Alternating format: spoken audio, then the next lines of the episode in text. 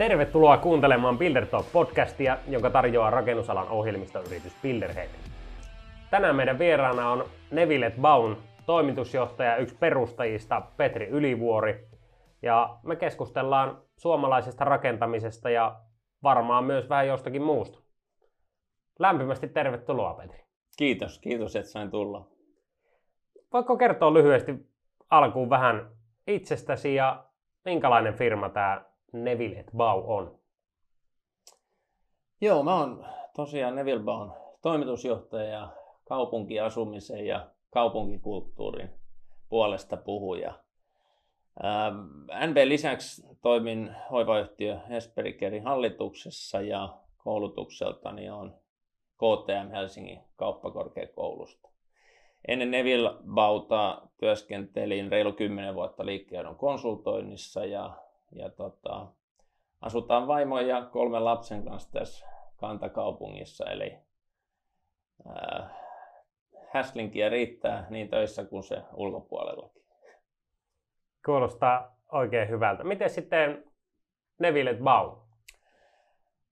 Neville Bau on uuden sukupolven asuntorakennuttaja, joka tarjoaa inspiroiva ja kestävä vaihtoehdon valtavirran uudisrakentamiselle.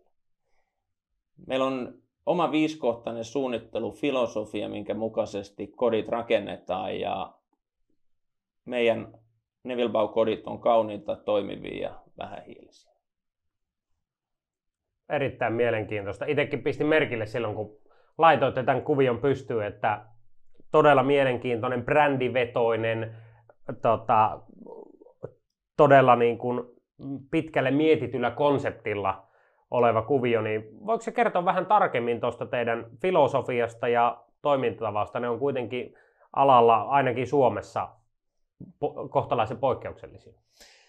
Joo, oot, oot oikeassa ja, ja tota noin, niin, ähm, mä näkisin niin, että et Fundamenttiero, miten me ajatellaan maailmaa perinteiseen tapaan, lähtee siitä, että toimialahan niin kuin lähtökohtaisesti ajatellaan niin, että on niin kuin tämmöinen tase- ja sijaintibisnes, eikö niin? Kyllä. Että, että kaikki lähtee tontista ja, ja siihen sitten rakennetaan kohde ja, ja niitä sitten myydään kuluttajille. Meidän ajatusmaailma, filosofia lähtee asiakkaasta. Eli me ajatellaan, että me ollaan kuluttaja, me tehdään kuluttajatuotetta ihmisille ja, ja, ja, ja, ja, ja, ja silloin ää, lähtökohta on niin, että me yritetään tehdä mahdollisimman hyvä asuntotuote. Ja sitä asuntotuotetta, mikä on siis tämä viisikohtainen filosofian mukainen, niin sitä me sitten eletään todeksi erilaisissa sijainneissa ja kaavaympäristöissä. Juuri näin. Se on vähän niin kuin arvoketjultaan käänteinen malli, miten me ajatellaan alaa. Just näin. Hienoa. Tota, miten miten niin kuin ylipäätään, jos ajattelee ver- verrokkeja Suomessa, niin miten suomalainen asuntorakentaminen näyttäytyy sulle? Ja onko tässä jotakin tässä teidän konseptista semmoista, mitä ehkä tuolta su- suuresta maailmasta nyt ollaan tuomassa Suomeen? Mm, No jos ajatellaan, miten suomalainen asuntorakentaminen eroaa vaikkapa eurooppalaisesta, niin äkkiseltään tulee kaksi asiaa mieleen. Toinen on se, että Suomen markkina on hyvin rakennusurakoitsijavetoinen, eli täällä rakennusurakoitsijat hallitsee asuntokehitysmarkkinaa, mikä on, on hyvin poikkeuksellista. Toinen on se, että suomalaisen asuntorakentamisen regulaatio on hyvin pitkälle vietyä, eli, eli, eli mikä johtaa siihen, että täällä on paljon vähemmän tilaa ihmislähtöiselle ja asiakkaiden preferenssien ja, ja kuluttajien niin kuin, kuluttajista lähtevälle suunnittelulle. Se on tavallaan kapeampi se kenttä, missä me, missä me voidaan toimia. Hienoa. Ää, no mitä sä näet, minkälaista niin kuin, uutta tai parempaa ää, tänne voidaan tuoda ja miten se käytännössä niin kuin voi tapahtua? Mainitsit itse tässä niin kuin, ää, kiinteistökehityksen tai tonttikehityksen, mitä Suomessa niin kuin rakennusurakoitsijat hallitsee. Miten sinne, miten sinne niin kuin skeneen voi sitten päästä uutena, uutena pelaajana? Ja, ja mitä siellä voi, voi lähteä parantamaan? No toimialahan on, on tietysti suuri ja sillä on pitkät perinteet ja tämä on yksi niistä toimialoista, missä alalle tulo esteet on erittäin korkeat. Tämä on hyvin pääomavaltainen ala, tämä on hyvin perinteinen ala, täällä on, on niin kuin tonttien niukkuus on, on hankala. Sitten samaan aikaan tässä yhdistyy, niin kuin sanoin aluksi, mistä me on lähdetty, että on sitten samaan aikaan kuitenkin kuluttajaliiketoiminta ja kuluttajatuoteala. Eli Eli sitä kautta alalle tulon este on, on tietenkin, tai alalle tulon esteet on aika korkeat, kun sun pitää ikään kuin ratkaista samaan aikaan monta toisistaan tosi erilaista problematiikkaa. Eikö niin, mutta jos, jos miettii tota sun kysymystä, että et, et miten niin kun alaa sais, pitäisi kehittää ja, ja saada eteenpäin, niin, niin kyllä mun mielestä lyhyt vastaus on se, että, että regulaatio tulisi purkaa ja kuntiin tulisi velvoittaa kaavoittamaan enemmän tonttimaata. Ää, koska jos me ajatellaan, lähdetään siitä kuluttajasta ja, ja asiakkaasta ja sitä, että asuntohan on ihmisen suurimpia ostopäätöksiä hänen elämässä, mm-hmm. niin mitä vähemmän sulla on tonttitarjontaa tietyllä sijainnilla, kaikki me tiedetään, että ihmiset tykkää muuttaa itsensä aika lyhyen matkan päähän. Mitä vähemmän tietyillä sijainneilla on tonttitarjontaa, sen vähemmän tai sen enemmän sen sijainnin merkitys siinä ostopäätöksessä on. Mm-hmm. Ja, ja, ja jos miettii asuntoa kuluttajatuotteena, niin ihmiset painottaa oman budjettinsa puitteissa, eikö niin, ne painottaa sitä sijaintia ja sitten ne painottaa sitä tuoteominaisuuksia. Kyllä. Ja, ja, ja mehän pyritään vahvasti. Me ei pystytä sijanteihin sinällään vaikuttamaan, totta kai me pystytään siihen, että mille sijainnille me halutaan, mutta me kuluttajatuoteyhtiönä niin mietitään tosi paljon niitä ominaisuuksia, mutta Suomen tilanteessa, missä tonteissa on, tonteista on niukkuutta, niin se sijainnin merkitys korostuu ja, ja, ja ominaisuuksien vähenee. Ja, ja se on tietysti kuluttajien kannalta huono asia. No ehdottomasti, niin? joo. Jos ei ole valikoimaa ja sen takia, niin, niin se on se ensimmäinen asia. tontteja pitäisi olla enemmän tarjolla kaavoittaa ja toisena, niin kuin sanoin, niin pitäisi jättää enemmän tilaa kehittäjien asiakaslähtöiselle suunnittelulle ja asiakkaan preferensseistä preferensseistä lähtevälle suunnittelulle, eli sitä kauttakin regulaatio tulisi purkaa. Juuri näin. No tähän kyseiseen, kyseiseen asiaan, missä tota, niin kuin kaikki varmaan on, on sitä mieltä, että pitäisi rakentaa kauniimpaa, pitäisi rakentaa laadukkaampaa, mutta miten se bisnesyhtälö? Niin voiko kaunis ja laadukas rakentaminen olla kannattavaa myös liiketoiminnallisesti? Ehdottomasti ja, ja erityisesti mä uskon, että tulevaisuudessa se kehitys menee yhä vahvemmin siihen, että sitä kilpailua käydään sen pelkän sijainnin lisäksi niin enemmän myös sillä itse tuotteella. Keskeistähän tuossa on ymmärtää syvällisesti, ei ainoastaan sitä, mistä puhuttiinkin, että, että, että mitkä ne asiakkaiden preferenssit ja tarpeet on, Ää, eli ikään kuin mitkä suunnitteluratkaisut oikeasti luo lisää mm. asiakasarvoa, ää, vaan myöskin se, että mitkä on kunkin suunnitteluratkaisun kustannukset. Ja tästä niin kuin me puhutaan sisäisesti asiakasarvon optimointimallista. Eli mit, mitkä suunnitteluratkaisut lisää arvoa ja mitkä suunnitteluratkaisut on halpoja tai kalliita toteuttaa. Niin tästä se tulee se, se yhtälö. Ja, ja toi on, toi on keskeistä siinä, kun halutaan tehdä hyvin suunniteltua, laadukasta kuluttajatuotetta. Juuri näin. Näetkö myös näin, että kun te selkeästi asemoidutte rakennusliikkeen sijasta rakennuttajaksi, mm. niin että se vapauttaa teidän käsiä noissa suunnitteluratkaisuissa käymään laajempaa dialogia sen niin kuin markkinan tarjoajan, tarjoajien siellä niin kuin teknisellä puolella käytännössä toteuttajapään kanssa erilaisista ratkaisuista versus, että teillä olisi itsellänne niin kuin oma rakentamisen Urakointi. yksikkö tai ura, urakointiin. Näetkö, että toi auttaa teitä tuossa niin kuin tuotteen paremmaksi tekemisessä? No se, se, voi, se voi olla sitä, koska, koska tietysti jos sulla on, jos sä oot rakennusurakoitsija, joka rakennuttaa, niin, niin kyllähän sun yhtiön kulttuuri on erityyppinen kuin meillä, joilla sitä rakennusurakointiorganisaatiot ei ole. Koska jos katsot mitä tahansa rakennusliikettä, niin siellähän on kuitenkin 89 prosenttia henkilöstöstä on, on silloin niin kuin, rakennusala-ihmisiä, mikä on sitten päinvastoin, mitä vaikka meillä on. Että se kulttuurin kautta varmastikin näin, että mihin asioihin yhtiössä kiinnitetään huomiota, kiinnitetäänkö huomiota kuluttajiin vai tuotannollisiin näkökulmiin ja niin edelleen. Et, et, et se, on, se on varmastikin se ehkä enemmän meidän liiketoimintamallissa, miksi meillä ei ole oma urakointiorganisaatio eikä tule olemaan, niin kysymys on enemmän siitä, että et, et, sitä kautta me ollaan huomattavasti ketterämpi, paremmin skaalattavissa oleva ja muu, kun me voidaan ikään kuin hankkia se rakentamispala ää, sitten markkinoilta aina kuhunkin tilanteeseen parhaassa sopivalta tarjoajalta ja, ja rakennusurakoitsijoita löytyy, löytyy kymmeniä tai satoja joka kaupungista, on ne sitten pääkaupunkiseudulla tai Suomen ulkopuolella tai muualla. Juuri näin.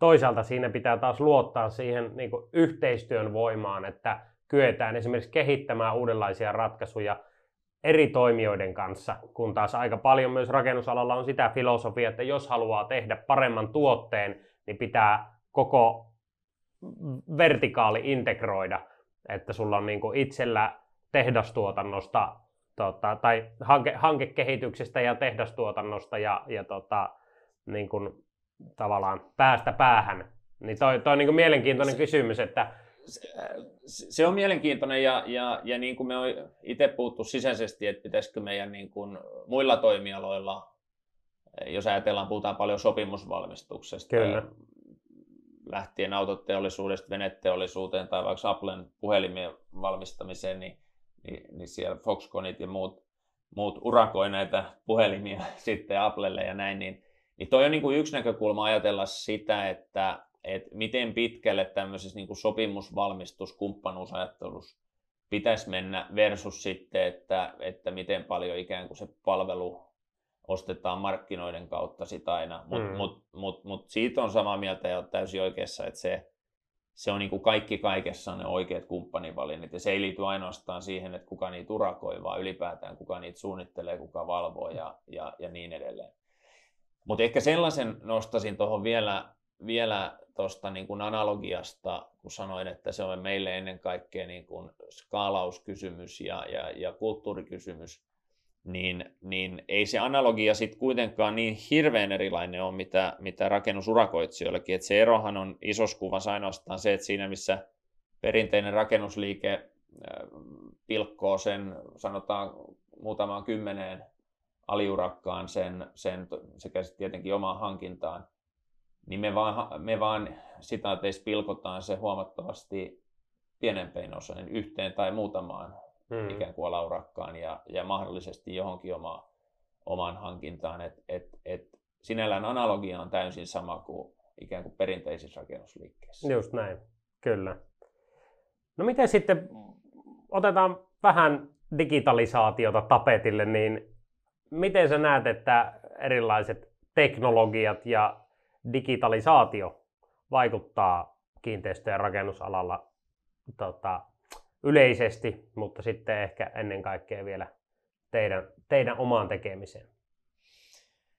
Tämä on tosi mielenkiintoinen teema ja, ja, ja itse asiassa koko meidän liiketoimintamallihan on suunniteltu teknologiatuotuksi hyvin alusta asti. Kysymys on sitten meidän kohdalla enemmän siihen, että miten me jaksotetaan niitä investointeja tekemistä muun tekemisen kanssa ja, ja tuossa on joitain askelia otettukin ja tullaan ottamaan.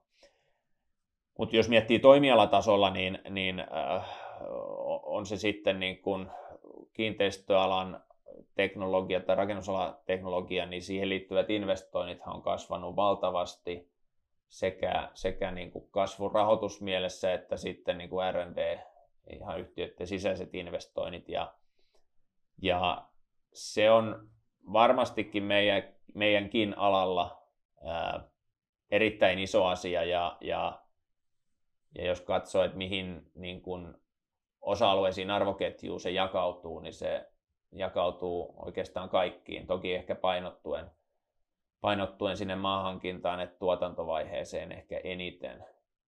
Ää, todella kiinnostava ja tärkeä iso teema.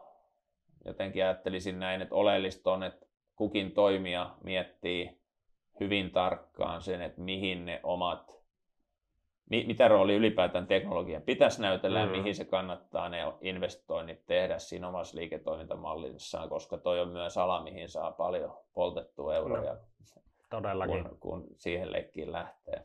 Ju, juuri näin.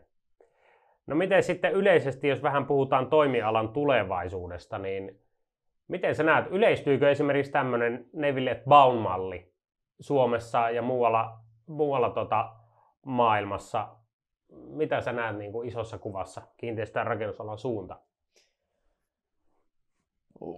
Varmasti, varmasti jos puhutaan niin kuin asuntorakennuttaminen ja asuntojen tekeminen kuluttajille, sehän on yksi, yksi, yksi osa rakennusalaa, niin, niin varmaan siinä kontekstissa niin täälläkin kehitytään enemmän siihen suuntaan, että rakennuttajat ottaa, ot, ottaa alaa urakoitsijoilta ja sehän on nyt jo nähtävissä ja mehän ollaan tietysti tuossa pelissä toistaiseksi vielä kohtuullisen pieni toimija, toivottavasti ää, tulevaisuudessa isompi, mutta, mutta tota noin niin, ää, uskon, että kehittäjien osuus Suomessakin kasvaa suhteessa, suhteessa rakennusurakoitsijoihin.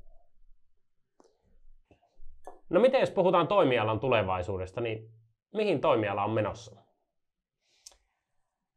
Toi on, toi on erittäin kiehtova ja, ja myöskin vaikea kysymys. Ää, muistan 2000-luvun alussa pääsin mutkan kautta nuorena lukiolaisena tämmöiseen johonkin rakennusalan tapahtumaan Finlandia talossa, missä NCCn silloinen toimitusjohtaja kertoi, maalasi kuvaa niin kuin alan tulevaisuudesta. Ja, ja se oli tietysti silloin, se oli aikaa ennen Bonava irtautumista, niin iso asuntorakennuttaja, niin, niin hän kertoi, kertoi tätä, että miten tämä niin kuin asuntorakentaminen menee kovaa vauhtia kohti kehitystä, missä asuntojen hinnat tai rakentamisen kustannus laskee tuottavuuden kasvun seurauksena. Ja sitten samaan aikaan niin asuntojen ominaisuudet lisääntyy ää, huimaa vauhtia ja, ja vähän tätä niin kuin tuote,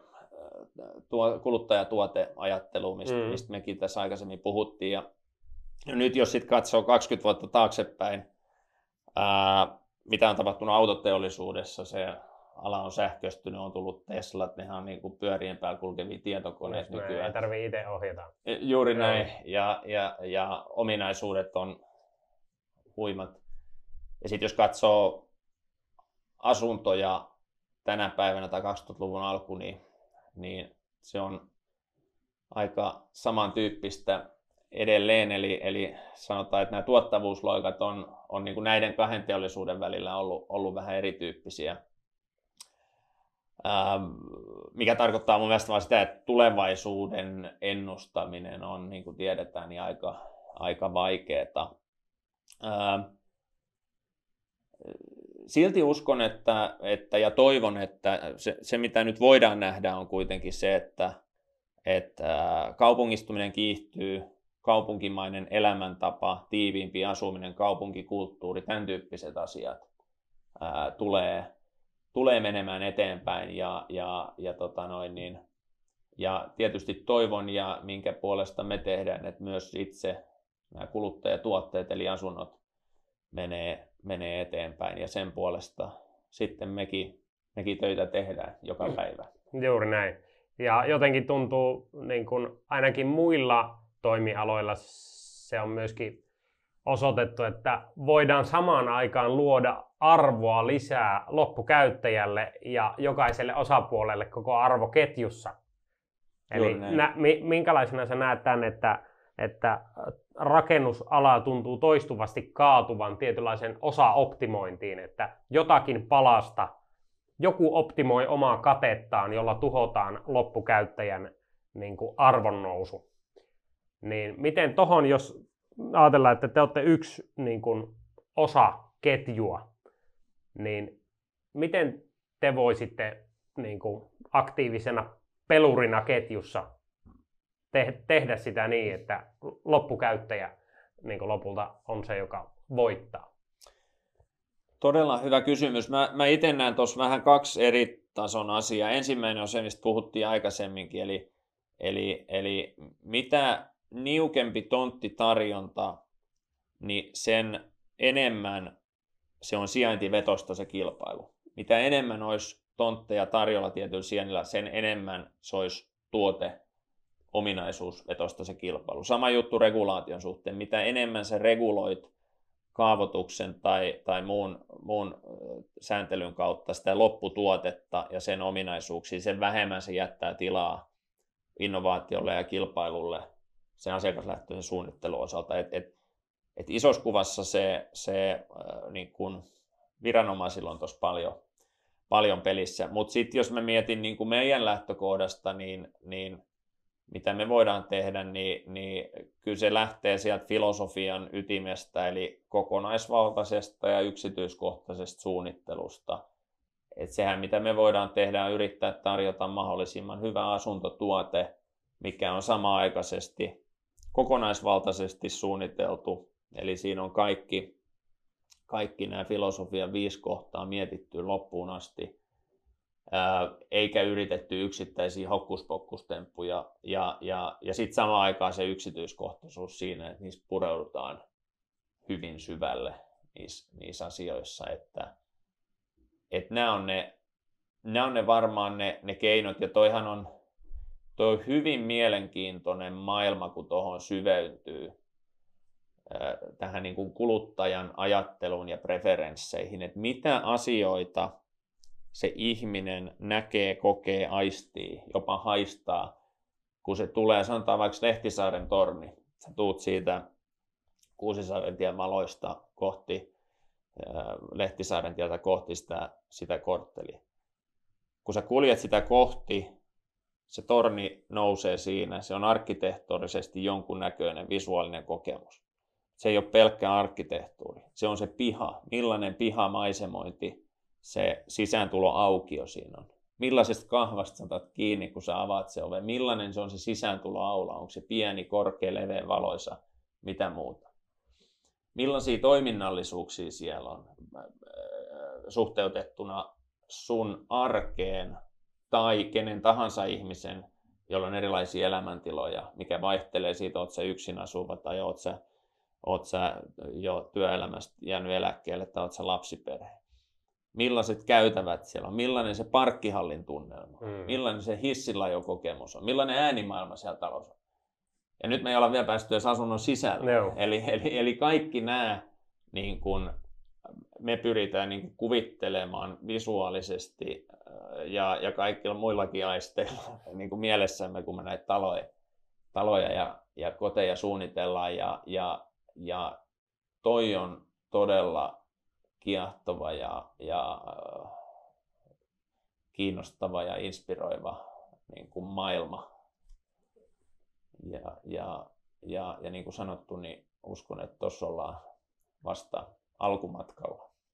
Kuulostaa erittäin hyvältä. Lämpimät kiitokset keskustelusta. Kiitos paljon.